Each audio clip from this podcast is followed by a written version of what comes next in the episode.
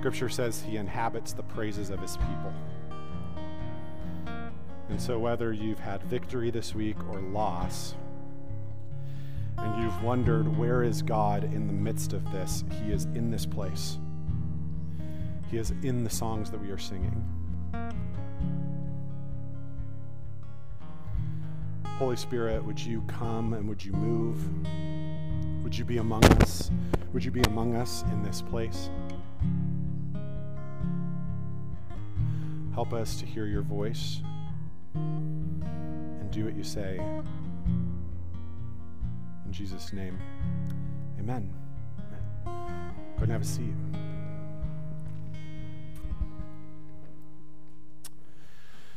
Um, if you are watching from home this morning, hey now, if you're watching from home this morning, we are going to do communion today. Uh, at Regen, it was our practice, you know, a thousand years ago to do communion every week. And we kind of press pause on that, but as we are turning up the dial on normal, we're going to go back to doing communion every week. So if you're watching from home, you can grab a bread, you can have grab a cracker, you can grab water, you can grab juice, but go ahead and grab those things while we kind of get ourselves started this morning. I just want to echo Preston's invite to the Naturally Supernatural workshop, but I just want to kind of double click on that for a second. Um, for about three years, we've been on a journey of learning to abide with the Holy Spirit. And uh, a lot of us, especially if you were raised in a traditional evangelical setting, if you were raised in a traditional evangelical setting,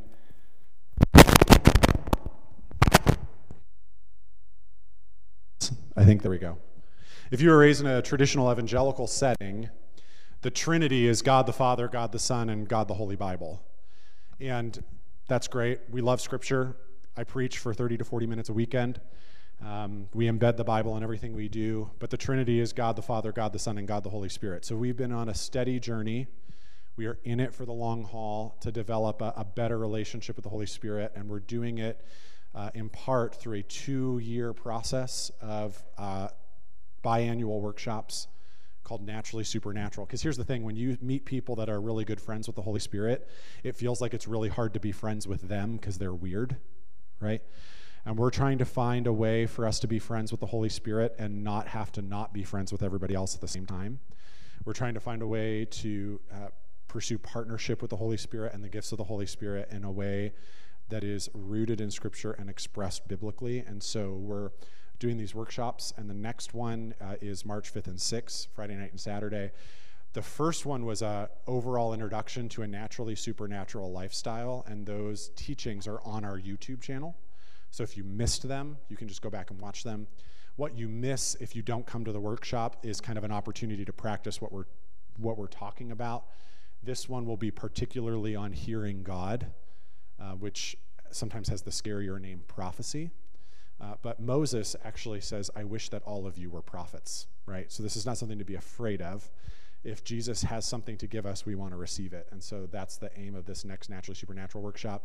Um, we are doing it in person and from home. So if you want to come and be in person, it'll be led by our friend Paul McConaughey. His face will just be on the screens here, and we'll be in the room together. But some of us watch from home. We're about 40 people that attend the first one. So uh, you can register for that the same way that you register uh, for Sunday gatherings. There's a small fee, and that's that. If you have a Bible, go ahead and turn with me to Matthew chapter 6. We're starting a new series today, Matthew chapter 6. So here's kind of my philosophy of leadership, of spiritual leadership. My philosophy of spiritual le- leadership is that you have to live it before you lead it. You have to live it before you lead it. My philosophy of spiritual leadership is that you cannot give away what you don't have. You can't give away what you don't have. I believe that it, when it comes to spiritual leadership, that it's important not to be the kind of leader that Henry Nouwen describes in one of his books. Henry Nouwen says that there are far too many spiritual leaders who are giving away travel brochures to places they have never been. I am a living example. By no means am I a perfect example, and that's especially true today. I am a living example in trying to provide you travel brochures to places I've been as best I can so that I'm not just bringing intellectual capital to the conversation, but I'm bringing spiritual capital to the conversation. And, and uh, the reason I say all of that is because as we begin this six week series on fasting, I need to begin with a confession. And the confession is I have not recently, nor have I ever fasted, which puts me in a bit of a pickle.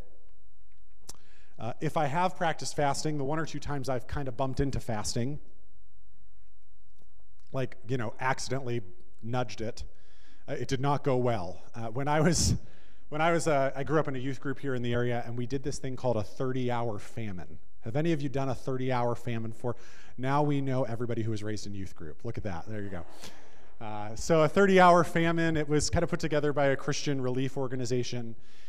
And the goal was you fast for 30 hours to kind of express or understand uh, how most of global Christians live, which is in hunger and poverty. So you fast for 30 hours and you learn about what's going on around the world and stuff like that. So this 30 hour this 30 hour family would kind of start on a Friday and then you would go to the church that night and kind of hang out and then the next morning you would all eat together. So I go to school that day, I don't eat anything. I get home, I'm like 8 hours in and y'all I am like dying.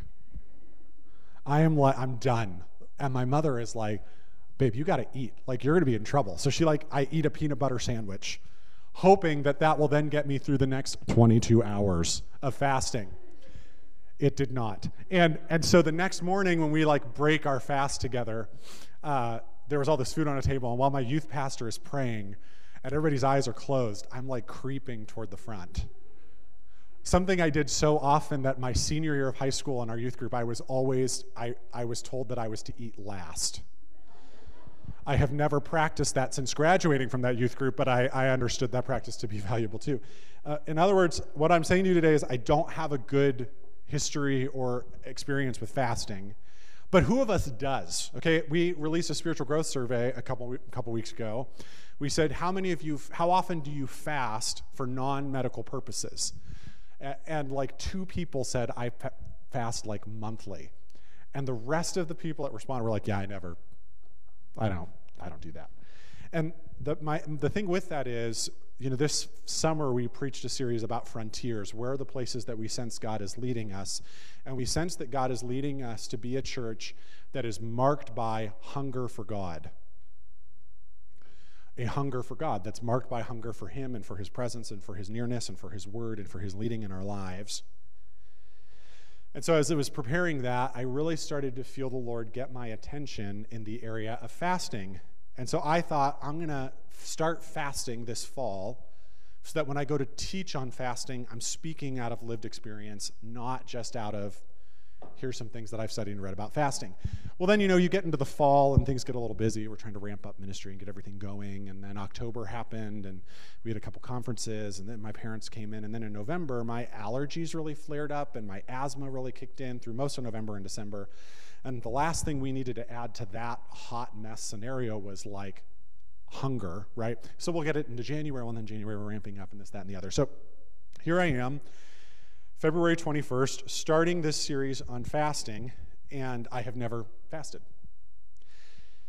What I know is that God has called us to pursue this frontier of becoming a church that hungers after Him. What I know is that I'm to I am being called to be a person who is marked by hunger for God. And what I know is that the primary way the people of Jesus have cultivated their hunger for God is through fasting.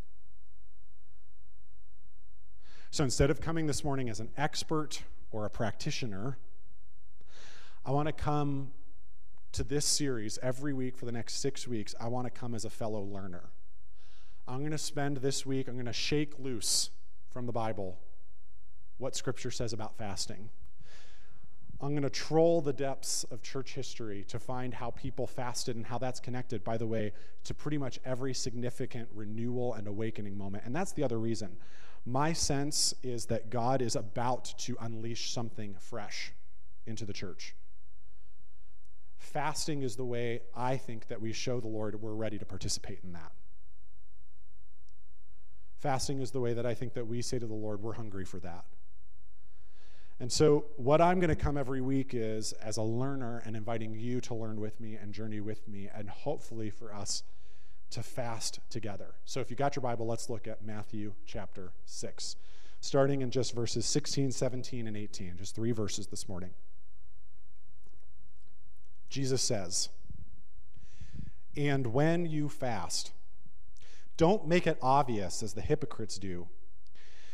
For they will try to look miserable and disheveled, so people admire them, will admire them for their fasting. I tell you the truth. That is the only reward they will ever get. But when you fast, comb your hair and wash your face. Then no one will notice that you are fasting except your Father, who knows what you do in private. And your Father, who sees everything, will reward you. Matthew 5, 6, and 7, it's called the Sermon on the Mount.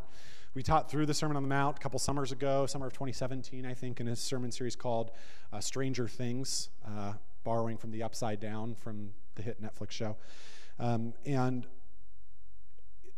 Matthew 5, 6, and 7 are Jesus' foundational teaching on what it means to be a disciple, a foundational teaching on what it means to be a part of the kingdom. Which is why, as a footnote, I think it's really interesting that evangelical Christians feel very strongly about putting the Ten Commandments on courthouses because the new Ten Commandments for the people of Jesus are the Beatitudes. Right? Jesus has fulfilled those. That does not mean I can go murder this week. Okay? If you commit murder this week, I can't help you with that, right? Um, but the beatitudes and the teaching of the sermon on the mount are the core of what it means to be a follower of jesus. If you if you're a new person in the room if you're watching online you're exploring the faith and you're thinking what does it actually mean to be a follower of jesus? Listen there's a lot of deconstructing going on. Let's jettison kind of evangelical christianity. Let's jettison conservative christianity. Let's become progressive christians. Let me just invite you uh, to ignore progressive christianity and ignore conservative christianity and just look at the sermon on the mount that's what it means to be a follower of Jesus. And in the middle of this foundational teaching on what it's like to be a citizen in the kingdom of heaven, what it's like to follow after Jesus, Jesus says this twice. He says, when you fast. So I don't know, you might not know this. Uh, the Bible wasn't written in English, it was written in something called Koine Greek. It was a common, it was the English of its day. It was spoken pretty commonly in the world at that time. And so sometimes it helps to kind of look at the words behind the words to see if there's some meaning there that maybe isn't totally brought out by the English translation. So I was like, what does the word when mean here in Matthew 6? When Jesus says when you fast, do you know what the word when means in Greek? It means when. It doesn't mean if. It doesn't mean maybe. It doesn't mean why don't you consider. It means when you fast. In other words, in Matthew 6, Jesus is sharing with us an assumption, and his assumption is that his followers, his kingdom people, will be people who fast. Let's just kind of sit in that. His assumption is that his kingdom people will fast. Now, we have little jokes, don't we, about what happens when you assume, right? And Jesus is not in danger of assuming here. And let me tell you why. Jesus is speaking to a giant crowd of faithful Jewish people. Jesus is himself a faithful Jew, which means that he himself, his disciples, the people he was speaking to, fasted at least twice a week. It was not uncommon for Jews in Jesus' day to fast twice a week, either Tuesday or Thursday or Wednesday and Friday. By the time the early church gets a hold of it, it's Wednesday and Friday. Why do they fast? Because the Old Testament is story after story after story of people who fast. All of the giants of the Old Testament, Elijah, Moses, David, Daniel, they all fast, all of them. In Matthew 6, Jesus is taking a practice that's super common to them and writing it into his own story. And what he's saying in Matthew 6 is that it will be a foundational practice for his people to fast. And so the first time we have a record of the early church fasting is in Acts chapter 13. And I think this is really important. The church is fasting and praying and worshiping, and they decide to go out on mission right? So we tend to think, we talk a lot at our church about up in and out, the three kind of priorities of Jesus this upward relationship with God, inward with each other, outward with the least, the last, and the lost. Fasting is both an upward dynamic, an inward dynamic, and an outward dynamic because the fasting prepared them to go out on mission. Arthur Wallis, in his book God's Chosen Fast, says in New Testament times, fasting was a channel of power. In about 325, Christianity becomes the official religion of the Roman Empire. And in the eyes of most historians and in the eyes of most Christians at that time, it immediately watered it down. Note that the closer Christianity is to government power, the farther away from true power it becomes. And so, because the way of Jesus and the Church of the Living God became watered down by cultural Christianity, a thing called the monastic movement arose. Men and women would band together in holiness. They would build monasteries in these tiny corners of the Roman Empire where they fasted and prayed together. St. Benedict founded one of the first monastic orders, and uh, Adalbert de Vogue, a Benedictine monk, writes Fasting is no longer a constraint or penance for me, but a joy and need of body and soul. Throughout the history of the church, fasting is consistently present. St. Athanasius says of the church calendar sometimes the call is made to fasting and sometimes to a feast. St. Augustine taught that fasting is necessary to check the delight of the flesh. John Calvin says, Whenever men are to pray to God concerning any great matter, it would be expedient to appoint fasting along with prayer. Andrew Murray writes, Fasting helps us to express, to deepen, and to confirm the resolution that we are ready to sacrifice anything, even ourselves, to attain the kingdom of God. James Hudson Taylor, uh, I have a quote from him on the bottom of my email if I've ever emailed you uh, he was one of the first missionaries to China, says, Fasting, which so many dislike, which requires faith in God, since it makes one feel weak and poorly, is really a divinely appointed means of grace. Perhaps the greatest hindrance to our work is our own imagined strength. And in fasting, we learn what poor, weak creatures we are, dependent on a meal of meat for the little strength which we are so apt to lean upon. John Piper says of the early church and really of every great Christian in history, they were hungry enough for God's leading that they wanted to say it with the hunger of their bodies and not just the hunger of their hearts. And so Scot McKnight, in his really wonderful book about fasting that came out a couple years ago, says that fasting is how we pray with our bodies. The Old Testament saints fasted, Jesus fasted, the early church fasted, the great saints of every age fasted, and here's me after 8 hours dying for a PB&J. Here's me saying to you, we're going to teach on fasting for 6 weeks. And you're thinking, some of you are thinking, isn't that a little extreme? This is just something that Jesus offered. Isn't this just an option for the really spiritual? No. Jesus says, when you fast. Dallas Willard says, in fasting, we abstain in some significant way from food and possibly from drink as well. The discipline teaches us a lot about ourselves very quickly. It will certainly prove humiliating to us as it reveals to us how much our peace depends on the pleasures of eating. We looked, if you were with us last week, I'd encourage you to go back if you didn't. We looked at these various challenges facing the church in this cultural moment tribalism, political polarization, digital revolution, moral relativism, individualism, the digital revolution, I mean, all these things. We said that being the people of Jesus in this cultural moment will require a new commitment to the words of Jesus and the ways of Jesus and the works of Jesus. And so for the next six weeks, we're going to look at the words of Jesus who teaches us to fast. And the ways of Jesus, for whom fasting was integral to his way of life, and the works of Jesus. Jesus fasted. So let's go back to Matthew 6 for a second, okay? And let's read it again. When you fast, don't make it obvious as the hypocrites do, for they try to look miserable and disheveled so people will admire them for their fasting. I tell you the truth, that is the only reward they will ever get. In this part of the Sermon on the Mount, Jesus is warning against performative righteousness. doing the right things, doing the holy things, doing the spiritual things, not because it's the right thing to do, not to inherit the kingdom, not to be obedient to the ways of Jesus, but to be seen by others as spiritual and faithful and righteous. Listen, if you think the Bible is irrelevant, you have no idea what you're talking about. Because 2,000 years before Instagram selfies and TikTok videos, Jesus was warning against doing the right thing in front of others for their praise.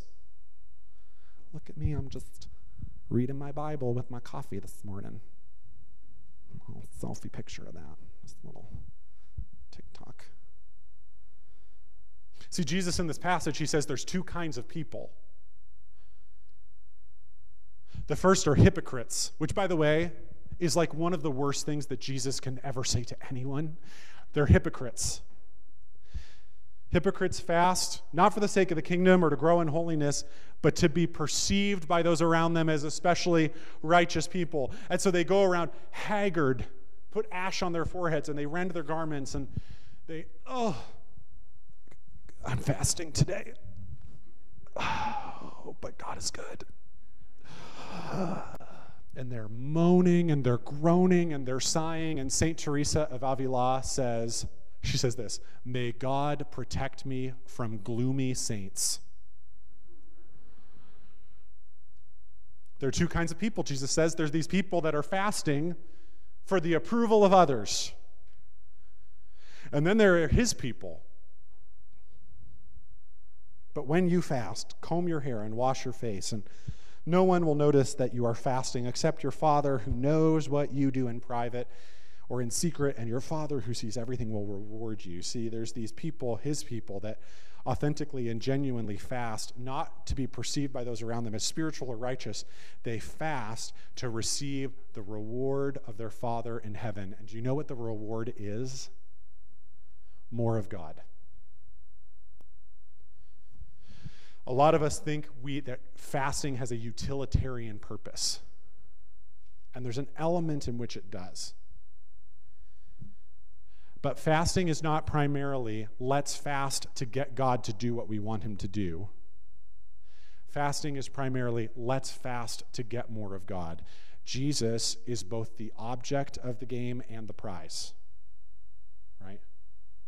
So we don't fast to get God to do what we want. We don't fast for this this we fast to get more of God. We fast to receive the reward of our Father who is in heaven. If you do not receive dozens of likes on Facebook, if you don't have dozens of followers on Instagram, but you have the approval of your Father in heaven, you are truly blessed.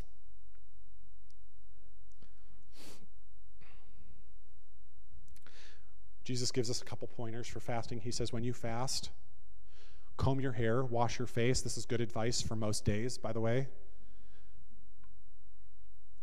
But Jesus' point is go about your business normally Go about your business normally. Don't wear your fasting clothes, right? Don't wear your fasting shirt that says, I'm fasting. Right? And, and Jesus says there's a tension here. Because I think a lot of us would say, because one of the things I want to invite over the next six weeks is for people to share testimonies of fasting. And somebody's got, but some of you got to go, but wait, Jesus says don't tell anybody that you're fasting. It is possible to tell people about fasting in such a way to, that honors the Lord and instructs others. It is also possible that we could pull somebody up here to talk about fasting. They're like, Well, I've been fasting since this series started. I haven't eaten anything in three weeks. Um, and suddenly it's about them it's not so much that you don't tell other people that you're fasting, it's so much that you don't tell other people so that you're not the hero of the story. We're really good at that. We're really good at setting ourselves up as the hero of the story. So, how do we fast? I want to consider briefly just two kinds of fasting, okay? And the first is kind of a, a fast of abstaining, which is kind of uh, the fast that answers the question what are you giving up for Lent? How many of you are giving up something for Lent? Oh, okay, well, let's see if we can raise more hands at the end of the sermon. All six of you have the reward of your neighbor, you hypocrite. What do you have? See, that was a trap. is what that was. Oh, I gotcha.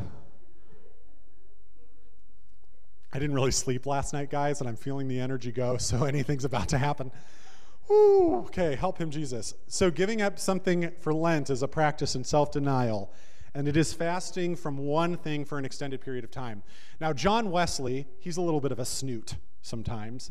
John Wesley says that this is lowest. John, why don't urge that doesn't fall apart, and we'll really listen to you. Just saying. I've got stories about that. Here's the fact he met a woman while he was convalescing. He married her without talking to anybody about it. Two weeks later, she ran off. Nobody ever heard from her again. Yeah, right? I heard somebody like, well, yep. I think this kind of fasting for Lent is a good place to start.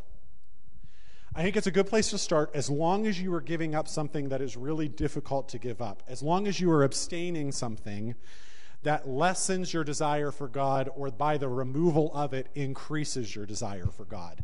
Lent, however, is not a spiritual reason to diet. Okay? So if giving up chocolate helps you foster more self control, helps school you in self denial and self discipline, then by all means give it up. But if giving up chocolate or ice cream feels like, oh, it's like a two for one deal, I can be spiritual and lose weight, that is not fasting. Because fasting is not about obesity or weight loss, fasting is about attentiveness to God. And I think this is a great place to start fasting. If you've not decided to give up something for Lent, I would decide to give up something for Lent today. I think this is uh, fasting is a, this place of fasting is a great place to start. And, and barring any health issues, though, I would say it's not a good place to stay. I think this kind of fast, a 40 day fast from something that smothers your life with God, uh, it, it's an introduction to fasting. But if we're speaking in the most technical terms, fasting would be giving up more food over a period of time. That said, I can't help but think that we would all probably love our neighbors more if we gave up cable news and social media. I'm just saying. But I think this fasting is a great place to start if you've never fasted before. But I, I want to challenge you to start there, but not to end there today. Because fasting primarily means not to eat, right? And so, if that's the case, how do we fast in a more intense but practical way. We don't try for a 40 day fast. 40 day fast, very common throughout church history. You kind of need to work your way up to that. I mean, good Lord, I need to work my way up to like a day long thing. You know what I'm saying?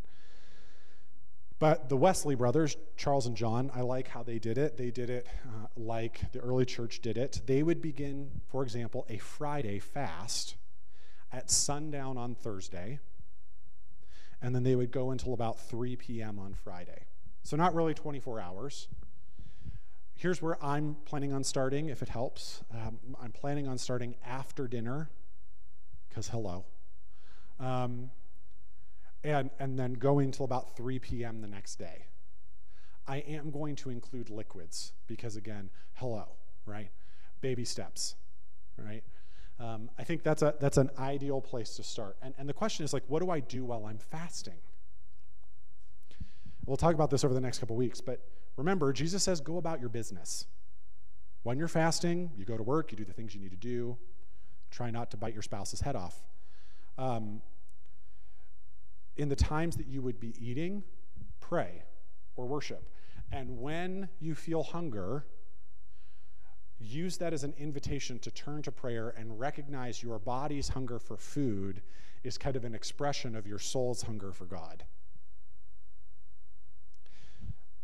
Now, I want to end with kind of a warning and an encouragement. So, you know, when you're watching like a commercial for some sort of medicine,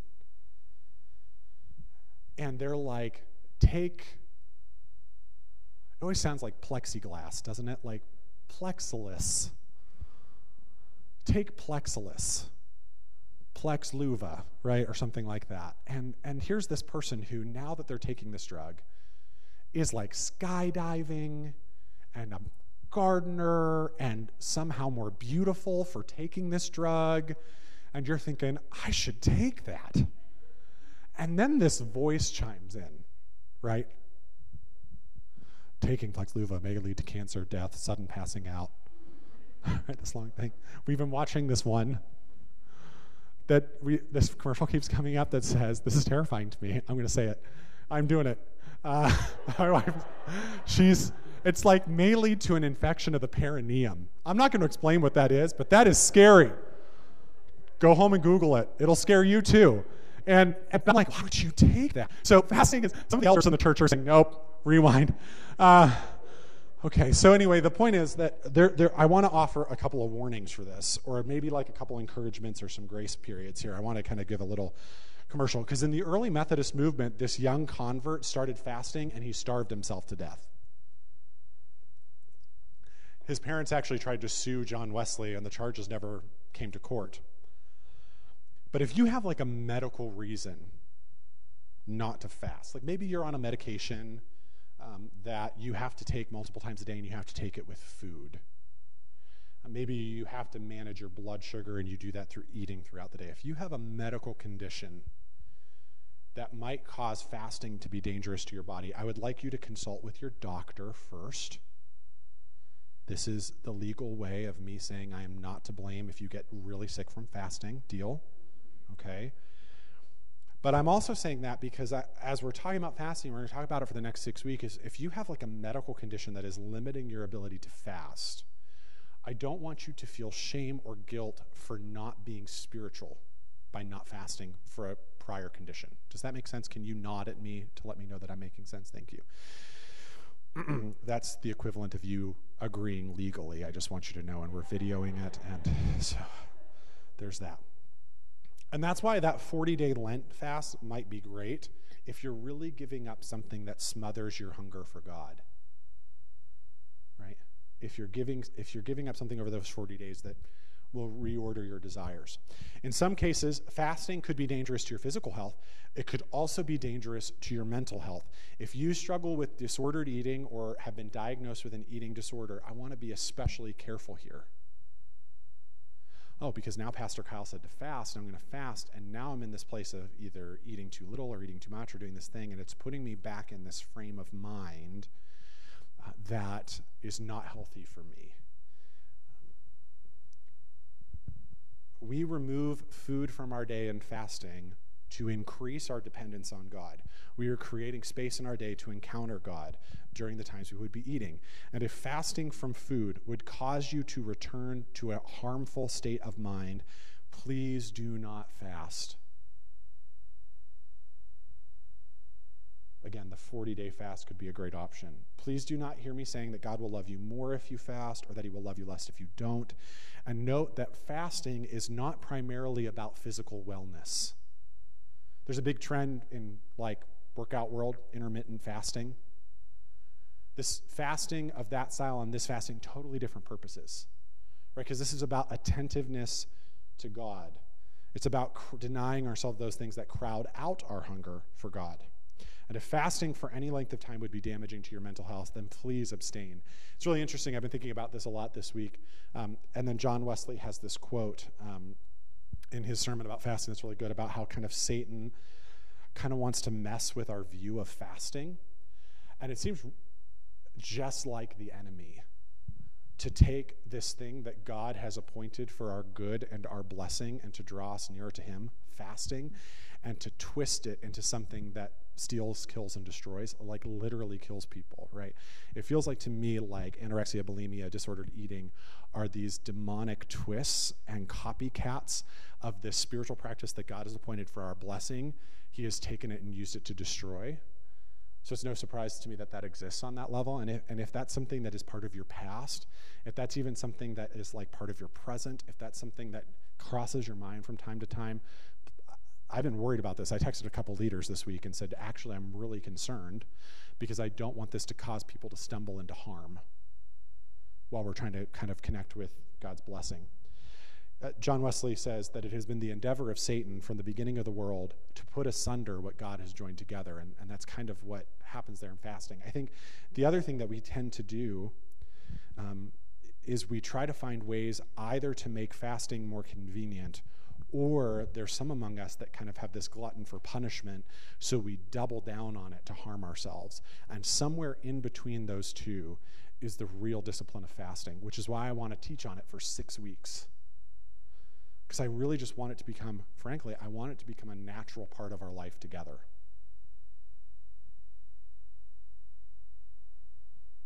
I just want it to be something that we do.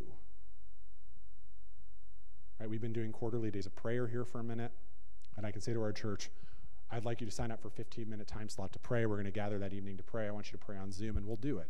So let's just layer fasting on top of that. Like, I want it to make as much sense for me to call a day of fasting as it does for me to call a day of prayer for church mornings. It's just a natural part. Our church Bible studies, our church worship, our church fast These are just the normal things. But John Wesley says this let it be done unto the Lord with our eye singly fixed on Him, not on an eye for the approval of others, not an eye toward our bodies and losing weight, but an eye toward encountering Jesus. Yeah? Yeah, awesome. Amen. Steph, why don't you come lead us in response time?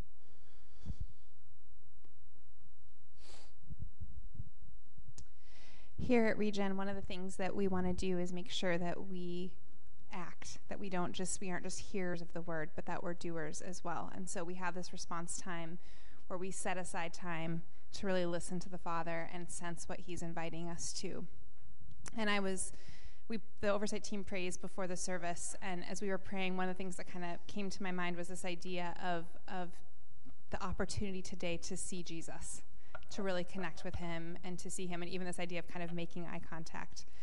And so it was really cool to me. Then we sang Turn Your Eyes Upon Jesus, and, and Kyle ended the sermon with this idea of, of seeing Jesus more fully. And so, my question for us in response time today is what is keeping you from seeing Jesus fully? And so, is there something that you need to give up? Is it social media?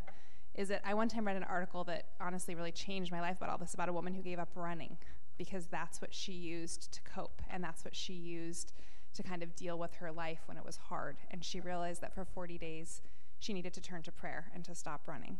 So it doesn't even have to be bad things, it can be good things that we're putting in the place or that's standing between us and Jesus. So I want to invite you to think about is there something He's inviting you to give up for these 40 days that's standing between you and Him? Or is He inviting you to commit to trying to fast for maybe eight hours, maybe one meal?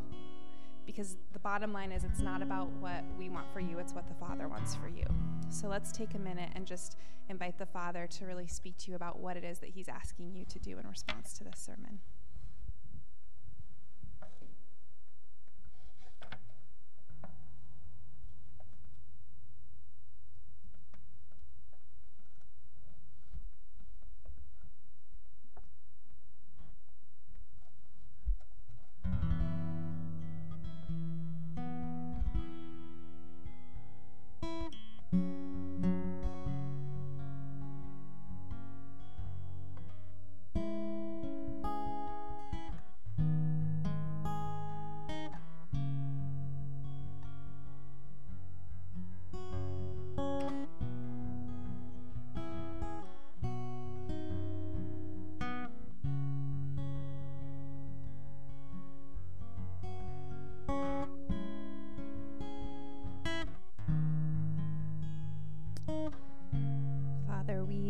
Before you today and we confess that we are easily distracted, that we often feel frail. And so, Father, we pray that in these moments of frailty, in these moments of weakness, in these moments of distraction, that we would press into hearing your voice. And that when we sense that invitation to step forward and to, to give something up, to press into fasting, that we would not ignore that nudge, that we wouldn't walk out of the room today and be quickly distracted by the things of life, but that we would commit to doing what it is that you're asking of us. And that, Father, that in it, that we would meet Jesus, that we would see him in ways that we haven't before, and that we would experience his presence in more real and powerful ways. So, Father, we just commit this to you. In your name, amen.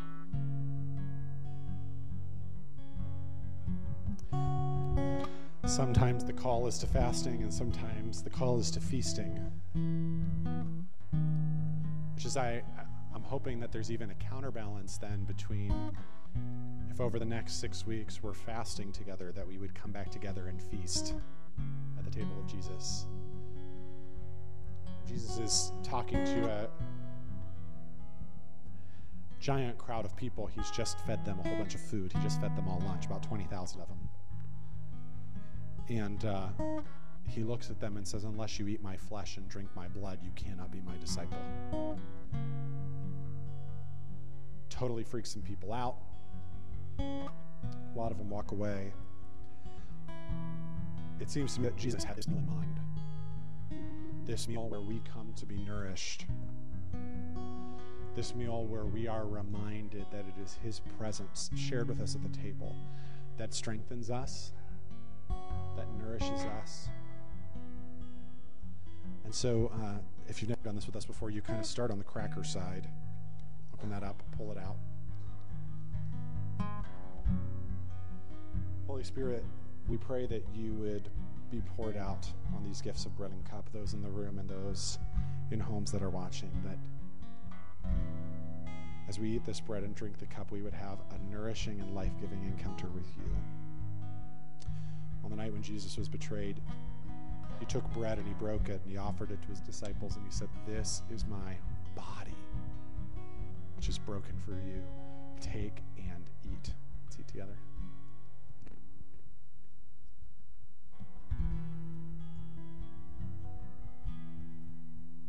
Later on in that supper, Jesus took a cup. He said, This cup is the new covenant in my blood, which is poured out for you and for many. Take and drink. As often as we eat this bread and drink this cup, we proclaim the Lord's death until he comes, which, by the way, we'll see. One of the primary reasons that we fast is to hasten the return of Jesus. But for now, let's worship together. Is anyone thirsty? Come and drink. Come even if you have no money. Come, take your choice of wine or milk. It's all free. Why spend your money on food that does not give you strength? Why pay for food that does you no good? Listen to me, and you will eat what is good. You will enjoy the finest food. May you find hunger for God. And may you be nourished in that. If you need prayer for anything this morning, um, Art and Pam and Randy and Jairus, Steph, and maybe even I will make my way back there. We'll be in the Otterbein room. We'd love to pray with you. We love you. Whether you're here online, we love you. We'll see you next time. Peace.